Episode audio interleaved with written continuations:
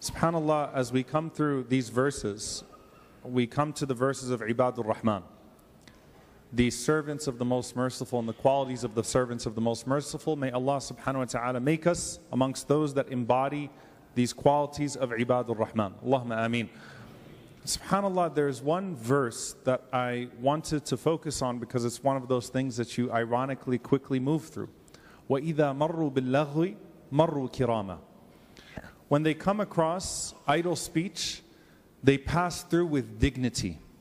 SubhanAllah. Very similar, by the way, to what we hear about in the beginning of Surah Al-Mu'minun, the previous uh, description of the believers. وَالَّذِينَ هُمْ عَنِ اللَّغْوِ مُعْرِضُونَ Those who prohibit idle speech. They don't engage in idle speech.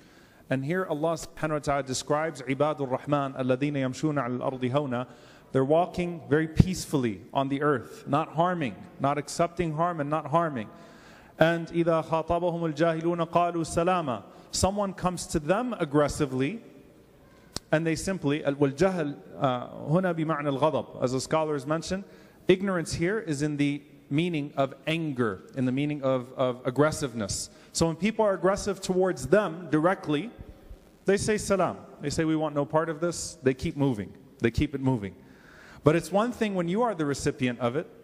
But إذا مروا باللغو مروا كراما When they come across a laghu, when they come across false speech, idle speech, they move with dignity. Usually this is going to be when the subject is someone other than you. Someone else is being spoken about. And as most people will end up in hellfire because of their tongues, I pray that Ramadan is an opportunity for us, inshallah ta'ala, to purify our tongues as much as possible. Allahumma ameen. And to let this tongue be that which is pleasing to Allah subhanahu wa ta'ala and to say that which is pleasing to Allah so that we accustom our tongues to saying good words so much so that we find that a good word that we said in passing enters us into Jannah and not a bad word that we said in passing enters us into hellfire. Allahumma ameen. So I wanted to talk about something very profound that I came across uh, from Imam al-Ghazali rahimahullah ta'ala and Ibn Qudama rahimahullah elaborates a bit on this about this idea of actually being able to prohibit backbiting because there are stages, there are levels. And I want to start from this premise here. The believer thinks before they speak.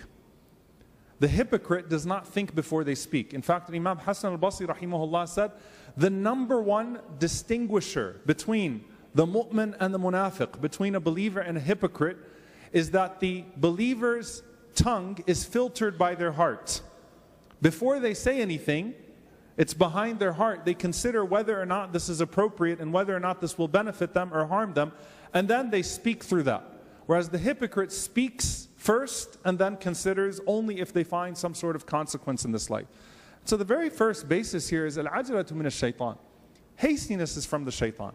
If a person is very quick with their speech, they're going to make a lot of mistakes. And if a person talks too much, they're going to make a lot of mistakes. فَالْعَجَلَةُ مِنَ الشَّيْطَانِ means the pace at which you speak. Something comes up and you say something very fast. And the Prophet ﷺ said a person ends up in the depths of hellfire with a kalima la yulqi laha bala. He didn't even think about it when he said it. He said it so quickly, so casually. He just quickly said it or quickly typed it, quickly commented. So if you're accustomed to quick commentary, you're most likely going to fall in this. And as Umar radiallahu anhu said, if you're accustomed to a lot of commentary, man kathura kalamuhu kathura saqtu. If you talk too much, you're going to end up making too many mistakes. And you're going to end up man kathura saqtu kathurat dunubu wa man kathurat dunubu kanat naru awla bihi. If a person makes too many mistakes, then their sins will pile up. And then if a person has too many sins, then hellfire becomes a more likely destination for them. So if you talk too fast and if you talk too much, you're likely to end up in trouble. So, at the very minimum here, the believer has a process in which they think about what they're going to say before they say it. And especially when someone else's name gets mentioned. Why? Because if it's something sinful that you say that doesn't involve someone else, then the process of redemption, the process of tawbah at the end of the day comes back to only you and Allah subhanahu wa ta'ala. But once someone else's name was brought into it, then the process of Toba becomes a lot more complicated. Of course, there is a path to Toba, but it becomes more complicated. It becomes more difficult because now you have someone else that is involved. And so the believer especially takes precaution when someone else's name is mentioned. Once someone else's name is mentioned, the believer puts another filter there. And Imam al-Ghazali rahimahullah ta'ala, he was asked about how he himself, because he was known, and this is one of the signs of the Salihin, he was known that he wouldn't say anything bad about anybody. And by the way, subhanAllah, if you look at the righteous, and may Allah Azza make us amongst them, and you think about their secrets, as Imam Malik rahimahullah used to say that every righteous person has a secret. Usually the secret is that that person does not backbite. That person will not say anything bad about anybody else. These are the secrets of the righteous people that meet Allah subhanahu wa ta'ala. Their tongues remain free. So Al-Ghazali rahimahullah, he was, he's asked about this and he kind of unravels this a bit.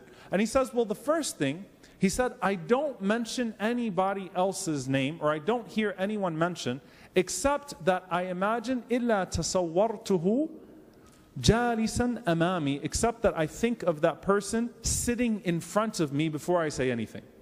That's the first, the first line of defense here for backbiting, is that ghiba has some cowardice to it, doesn't it?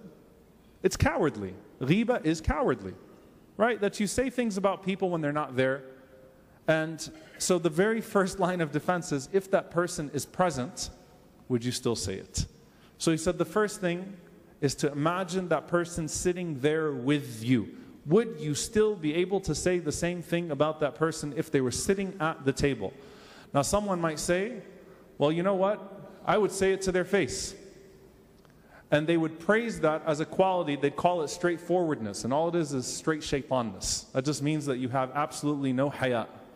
You have no modesty, no shame. And the Prophet ﷺ said, إِذَا لَمْ تَسْتَحِي فَاصْنَعْ مَا شِئْتَ If you have no shame, do what you want.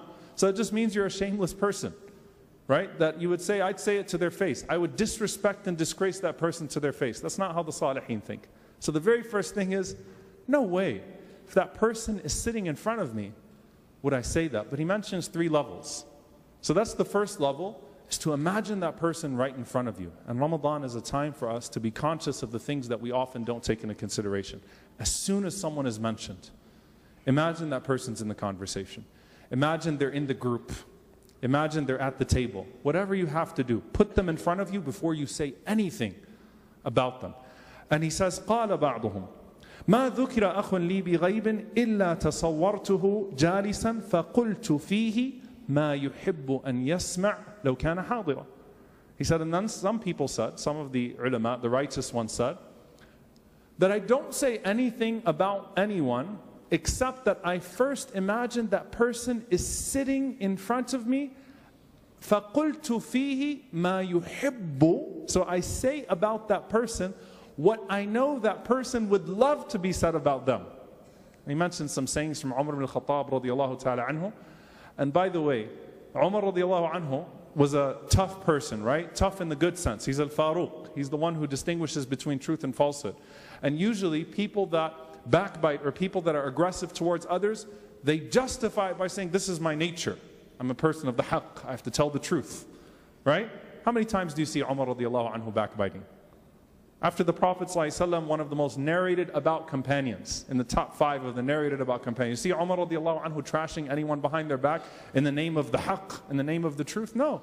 For Umar radiallahu anhu actually says that when your brother is mentioned, call him only bi ahabbi asma'ihi ilay the names that he loves to hear most about himself. What are the nicknames? What are the names that person likes?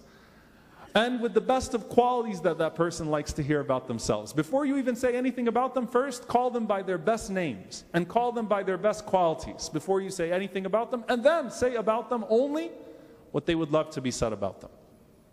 فَقُلْتُ فِيهِ مَا يُحِبُّ and yasma' I say about that person after, like they're sitting in the gathering, they're in the group, what I know they would love to hear about themselves if they were present.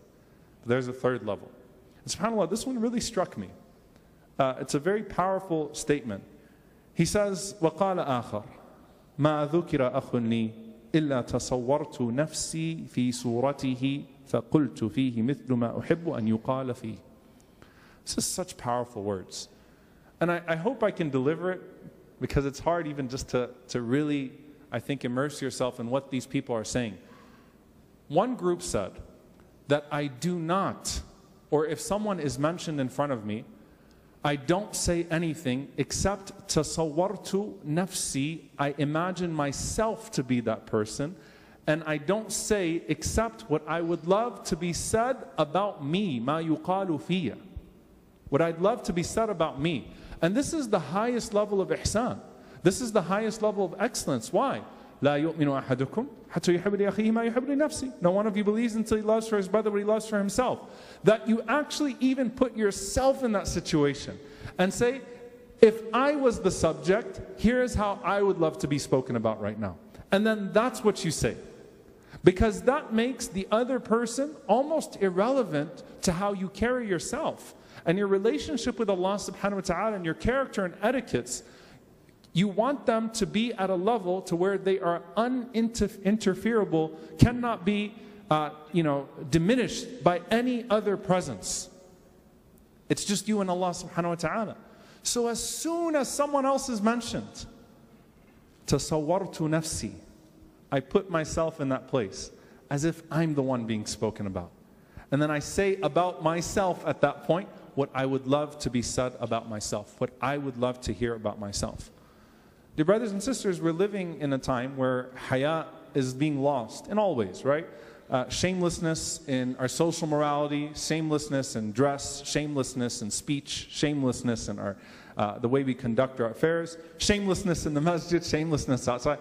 There's a lot of lack of shame.